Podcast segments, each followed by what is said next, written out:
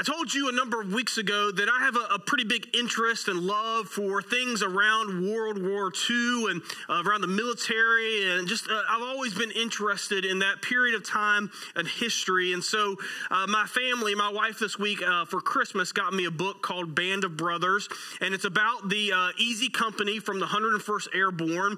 And uh, maybe some of you have seen the miniseries that was made a few years ago on HBO, and it's based off of this book which is based off all of the history around Easy Company and the 101st Airborne and all that they did throughout the, the war. And during their training, before they jumped into uh, Europe, they trained in Toccoa, Georgia, and there was a mountain that they had to run up called Currahee. And this mountain became the bane of their training. Anytime they got in trouble, three miles up, three miles down, they would have to run up this mountain. Um, during their regular training, they would go on marches, full packs, up and down this mountain. They hated this mountain. But this also became their mantra. Because the word Currahee in Cherokee actually means to stand alone together. To stand alone together. And so they would say, hey, we're going to run Currahee, but oftentimes they weren't doing it alone. They were alone together with the rest of their company. And that would become a defining mark of this group who uh, was started before the war and ended right after the war. And it would become a, a, mark of the Easy Company, 101st Airborne, as they on D Day were dropped behind enemy lines the night before and were completely surrounded by the enemy. And, it would become a mark for this company who, uh, just a few months later, would be uh, some of the only Americans that would drop into Holland during Market Garden, an operation that ended up failing. And then they would be uh, on the front lines once again in a, a, famous battle that you are probably familiar with the Battle of the Bulge in Bastogne. It was Easy Company. These men who had jumped into Normandy on D Day, had jumped into Holland, and now had fought through one of the worst battles in all of the war until Patton's army came and relieved them. And it was amazing to me to read about some of the things that they went through and endured this week as I read through this book and uh, all the things that they faced and the insurmountable odds that they went through. But one of the things that kept striking me and just kind of uh, kept hitting me this week as I was reading about all these things that they went through is that many of the men were injured, not just once, but multiple times. And many of them would go AWOL from the hospital not because they were eager to get back to battle, but because they were eager to get back to their brothers. They didn't want to get placed with another company because they could trust the men that they had trained with and the men that they had been in combat with. They were eager to get back to their brothers. And in fact, what got them through not only D Day and jumping into Holland and, and going through the Battle of the Bulge together wasn't even their courage or their discipline or their training. What pushed these men through, the only thing that kept these men going was their brothers in battle, not wanting to let them down. Even when they were afraid, they didn't want to let their brothers down because they knew that the next man depended on him and he depended on him. Well, today, as we get ready for this new year, I know that many of you maybe are making resolutions and maybe um, making decisions about changes that you want to make in your life about eating better, or working out, or stopping smoking, or all kinds of other things.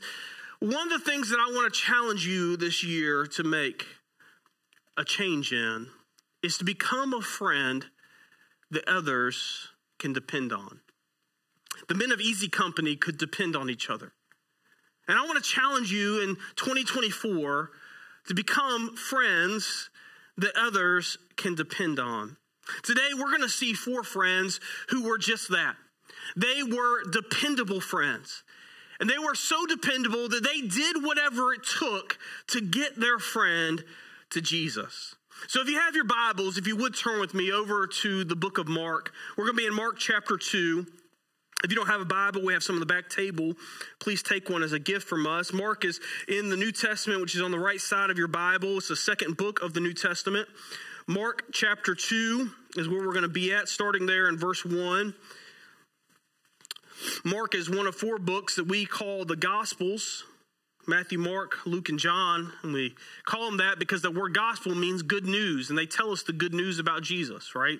They tell us about his birth that we looked at uh, over the last couple of weeks. We, they tell us about his teaching and his miracles. They tell us about his death and his resurrection. They, they tell us the good news about Jesus. So, Mark chapter 2, verse 1 is where we're going to start at today. So, read along with me if you have it. It says, A few days later, when Jesus again entered Capernaum, the people heard that he had come home.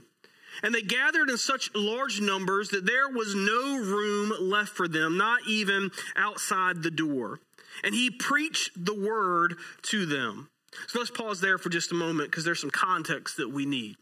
So Jesus has returned to Capernaum. In chapter one of Mark, he had already traveled along through Capernaum a number of different times, and Jesus had shown the people in the area that he had authority over the mind by his teaching. They were amazed at his words that he, he shared. He, he shared that he uh, had authority over uh, people's bodies because of the healings that he had done. He showed his authority over the spirit by casting out demons. And so Jesus returns again to Capernaum, to a house, maybe even the house of Simon Peter, one of his followers. And news about Jesus spread throughout the whole city. In fact, everybody was eager. They had heard about the miracles, maybe they had seen some of them, they had heard his teachings. And so they were eager to see Jesus once again. And so they come and they fill the house and they fill outside the house. In fact, there wasn't even room outside of the doors for the people. They were just crowding around trying to listen to Jesus. And so Jesus preaches to these packed out crowds. But even these large crowds aren't going to stop these four friends, these four determined friends, from getting their buddy to Jesus. Look at the next verse in verse 3. So some men came, bringing a man, or bringing to him a paralyzed man, carried by four friends. And since they could not get in, uh, get him to Jesus because of the crowd, they made an opening in the roof above Jesus by digging through it and lowered the mat, uh, lowered the mat the man was laying on. Let's pause there for just a moment. So these guys heard, like everyone else in town, that Jesus was coming back to town, and they were excited because they knew that Jesus was the last hope that his, their friend had. That if he had any hope of, of walking again, that it was going to have to be because of Jesus. But what they and this man really wanted or really needed wasn't what they came looking for. But they came and they loaded this man up and they brought him to Jesus anyway. But there was a problem. The crowds were so large that they couldn't even push through to get this man, their friend, to Jesus. But that didn't stop them. They were determined to get their friend to Jesus. So they climb up on the roof and they begin to tear a hole in the roof of this house where Jesus is teaching at, and they lower their friend down to get to Jesus. The, these four men brought their paralyzed friend on a mat, hoping to get him to Jesus to be healed so that he could walk again. But they couldn't because of the crowds. And like many of the homes there in the area, this house had, had probably had a stairway that led to a flat roof on top and on that roof was was made of, of grass and clay and, and mud and a lath roof. And so they dug a hole through this roof above jesus and they lowered their paralyzed friend down probably using fishing ropes that they had picked up along the way. They couldn't push through the crowds and so they made their own way to get their friend to jesus. Now these four friends could have not even tried at all. They could have said, well, there's no hope for this guy. He's never walked before in his life and he's never going to walk again or he's never going to be able to walk. And so, why do we even try? Right? There's no hope for him. But they did. They said, you know what? We're going to take our friend Jesus. And then when they got to the house that he was at, they could have looked at the crowd and said, well, you know, we tried. We, you know, we brought him all this way, but the crowds were just too large, and we couldn't get our friends to Jesus, and they could have given up and, and gone home. But they didn't. These determined friends did whatever it took to get their friend to Jesus. And that got me wondering. I wonder if you and I have some friends who need to get to Jesus. And are we as determined as these four guys to get them there? I want to challenge us this year in 2024 that we will become like these four friends. That we will do whatever we have to to get our friends who are lost to Jesus. What's standing between God and our friends and our coworkers and our family who are far from Jesus? What's standing between God and those he is trying to reach? I love what Paul tells us in 2 Corinthians chapter 5. He says, We are therefore Christ's ambassadors, as though God were making his appeal through us. We implore you on Christ's behalf be reconciled to God. God made him who had no sin to be sin for us, so that in him we might become the righteousness of God. Friends, you and I are ambassadors for the King. We are ambassadors for Jesus. So are we imploring our friends and our family and our coworkers and our neighbors to be reconciled to God? Is it as though God is making his appeal through us, as Paul says? Are we doing whatever it takes to get our friends to Jesus? Friends, let's make a way for our coworkers and our neighbors and our family and our friends to hear about Jesus. Let's set our minds and be as determined as these guys in, in Mark chapter 2 to get our friends to Jesus.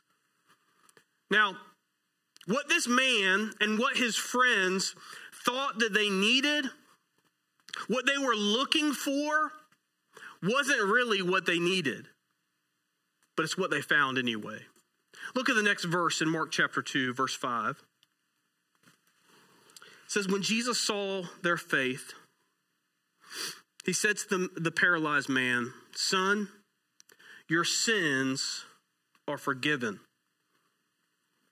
So these guys had carried their friend on a mat to find Jesus.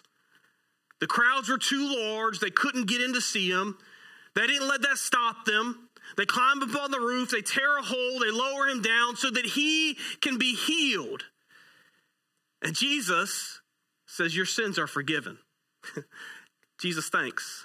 we, we really appreciate that. But uh, I don't know if you could see this or not, but he can't walk. and that's why we brought him to you, right? Yeah, Jesus, you know, they, they carried me all this way. They lowered me down out of the roof. Um, and I appreciate the forgiveness and all, but it was pretty scary being lowered down on that mat. I thought they were going to drop me right on your head. I, I didn't know what was going to happen. Thank you for forgiveness. But really, what I came for was for you to heal me. You see, as true as it was then, it is today. What people need the most is oftentimes what people aren't looking for. Some of the teachers of the law that were in the crowd, they understood what Jesus was saying. They got it. And they had a problem with it. They knew that God alone is the one who has authority to forgive sins. And they were right. But what they didn't see was that Jesus was and Jesus is God and he has authority to forgive sins. And so they thought that Jesus was blaspheming God. They didn't realize and they didn't believe, but Jesus was getting ready to show them by healing this paralyzed man that not only does he have authority over the body, but he has authority to forgive sins. Look at verse 8 of Mark chapter 2. Immediately, Jesus knew in his spirit that this was what was on the what they were thinking in their hearts, talking about the teachers of the law. And he said to them, Why are you thinking these things? Which is easier to say to this paralyzed man, Your sins are forgiven, or to say, Get up, take your mat, and walk? But I want you to know that the Son of Man has authority on earth to forgive sins. So he said to the man, I tell you, get up, take your mat, and go home. And he got up and he took his mat and walked out in full view of them all. This amazed everyone, and they praised God, saying, We have seen, we have never seen anything like this. Jesus says, Look, what would be easier for this man to hear? Now, at this time, many believed that this man was paralyzed either because he had sinned or because his parents had sinned. And so Jesus takes this man from where he was and he meets him where he was. But then the teachers of the law wanted to cause a fuss, and Jesus uses this as an opportunity to show not only his authority to heal the body, but his authority to be able to forgive sins. Now, friends, this is of most importance. And so if you tuned out, uh, I ask that you wake back up for this. What people need most isn't what most people are looking for. You see, there are a lot of benefits to us following Jesus, but many of those benefits of following Jesus can be found in other places as well. For instance, following Jesus gives us a connection to other people, but so does a hobby and, and work, so does going to the gym to some extent. Following Jesus also provides us a sense of purpose and, and fulfillment. And to some extent, so do other things, right? Family and work uh, and success and things like that. Following Jesus also provides us with a, a code of morality, right? Knowing right from wrong, a way of living rightly. But to some extent, so do other religions and governments and man made laws. Following Jesus provides us with a responsibility to care for other people, right, that are less fortunate than us, the people groups that are hurting and poor, the, the widows and orphans. But so do other humanitarian groups as well. Now, all of these things are benefits to us following Jesus, and there are many more than this. But what Jesus provides that no other religion provides, what Jesus provides that no other organization provides, what Jesus provides that no other group, no other people, no other government, no other law, nor anything else can provide. And even though it may not be what most people are looking for, it's exactly what every one of us needs. Jesus is the only one who has authority to do it. He is the only one who can meet your and I our greatest needs. He is the only one who can meet the greatest needs of everyone who has ever lived, that ever is living, or ever will live. And it isn't health, and it isn't happiness, and it isn't money, it isn't success, it isn't morality, it isn't fulfillment, it isn't connection. Our greatest need is this It's found in Romans chapter 6, verse 23. It says, For the wages of sin is death. Friends, you see, your greatest need and mine is having our paychecks, our wages that we've earned because of our sin taken away from us. You see, you and I, we deserve death. We deserve eternal separation from God. We have earned the wrath of God. Paul tells us in Romans chapter 3, verse 23, that we all have sinned. That doesn't leave anybody out. That's everybody. That's you, that's me, that's him, that's her, that's all of us. That's everybody. In fact, John tells us in his letter that if we claim that we are without sin, that we are lying to ourselves. We all have this need the need to have our sins dealt with, the need to have our sins forgiven. And Jesus has and is the only one who can provide for the greatest need of everyone. Listen to the rest of that verse in Romans chapter 6. It says, For the wages of sin is death, but, I love that word when it's in Scripture, but the gift of God is eternal life in Christ Jesus our Lord. You see, you and I have earned, we deserve, you deserve, I deserve the wrath of God to be punished for all eternity because we all have sinned and fall short of what God expects. But even though you and I have earned death, those three letters take a hopeless situation and flip it upside down. You and I have earned death for all eternity. We have earned being separated from God for all eternity. But God didn't want to leave us hopeless. But the gift of God.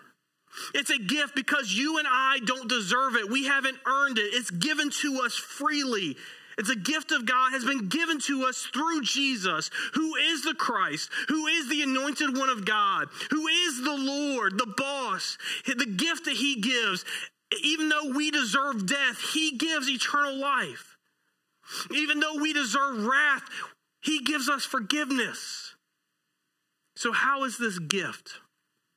How is this but possible? Well, because as Jesus shows this crowd and the teachers of the law, and these four friends, and these paralyzed man, and everyone else, in Mark chapter 2. He alone has the authority to provide for our greatest need. He alone has the authority to forgive sins. Because Jesus has taken your paycheck and mine of death of the wrath of God on himself on the cross once for all and has given us what we don't deserve, what we haven't earned. He has given us forgiveness and life, even though we deserve death and separation. Look back again in that verse in Second Corinthians, the end of verse 21 of chapter 5. It said, God made him who had no sin to be sin for us so that we so that in him we might become the righteousness of God. Friends, Jesus who was without sin became sin, took on sin for you and for me. He took on the sin that we deserve to be punished for on himself on the cross. Peter says that Jesus in his body bore our sins in his death on the cross. And friends, he's waiting to say to you today, like he said to this paralyzed man Son, daughter, your sins are taken care of. Your sins are forgiven. Your greatest need is taken care of. Here is the gift that you haven't earned and that you have that you don't deserve. Forgiveness and life. Jesus is calling you today to come and to follow him, to come and to put your trust in him as the only one who has authority to forgive sins, to come and to repent of your sins and turn to God, to come and meet Jesus in baptism and have your sins forgiven, to have your debt to sin erased, to be reconciled to God through Jesus today. Now, it may not be what you're looking for, but it's exactly what you need.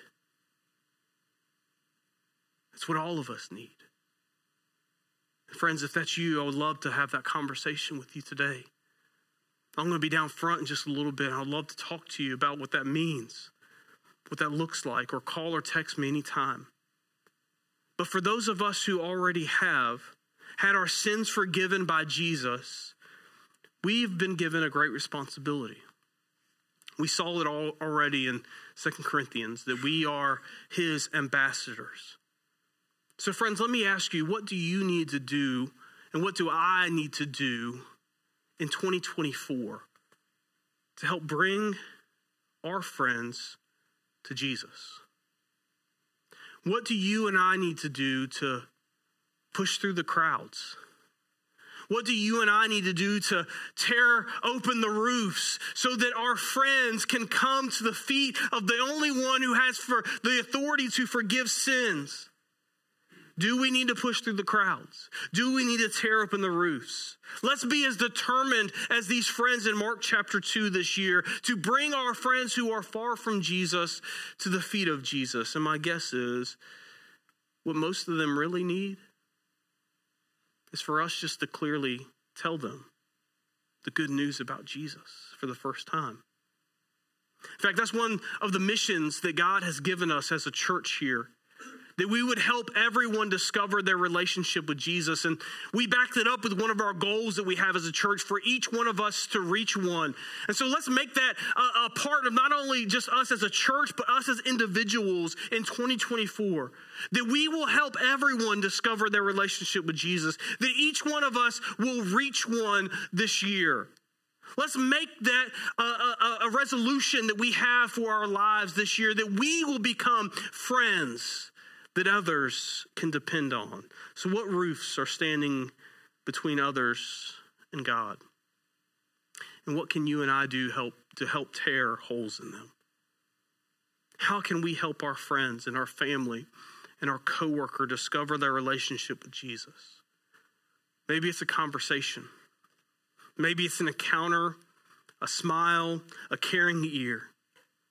Maybe it's you and me being as determined as these guys in Mark 2 to do whatever it takes to get our friends to the feet of the one who forgives sins, of the one who meets our greatest need. How might we be the friends that others can depend on in 2024? We have been dropped behind enemy lines in our workplaces, in our neighborhoods, in our community. And it may seem like we are all alone,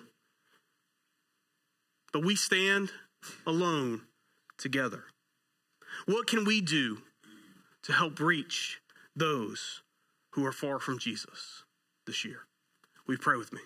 Father, we thank you for the opportunity, responsibility that you have given us to be friends that others can depend on, to be friends that will bring our friends to you because you alone are the one who can forgive our sins. You are alone are the one who gives us this gift of everlasting life. You are alone are the one who has the authority to wash us clean.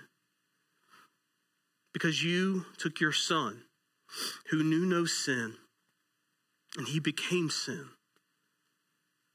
so that we might be reconciled to you. Father, if there are those who are far from you this morning who are listening, would you call them to yourself? Those of us who already have responded to you, would you move us to love and to care for our friends and our family enough to share with them the good news of your son Jesus? To help share with them the truth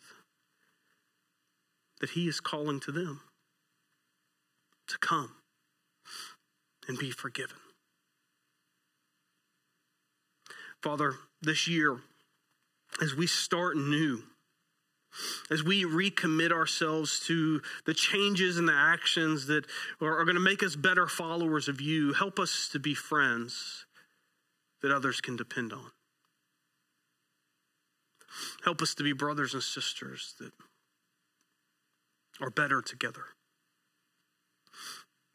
Father, use us this year to be a people who shares the good news and helps everyone discover their relationship with you through your son, Jesus. And we ask all of this in his name. Amen.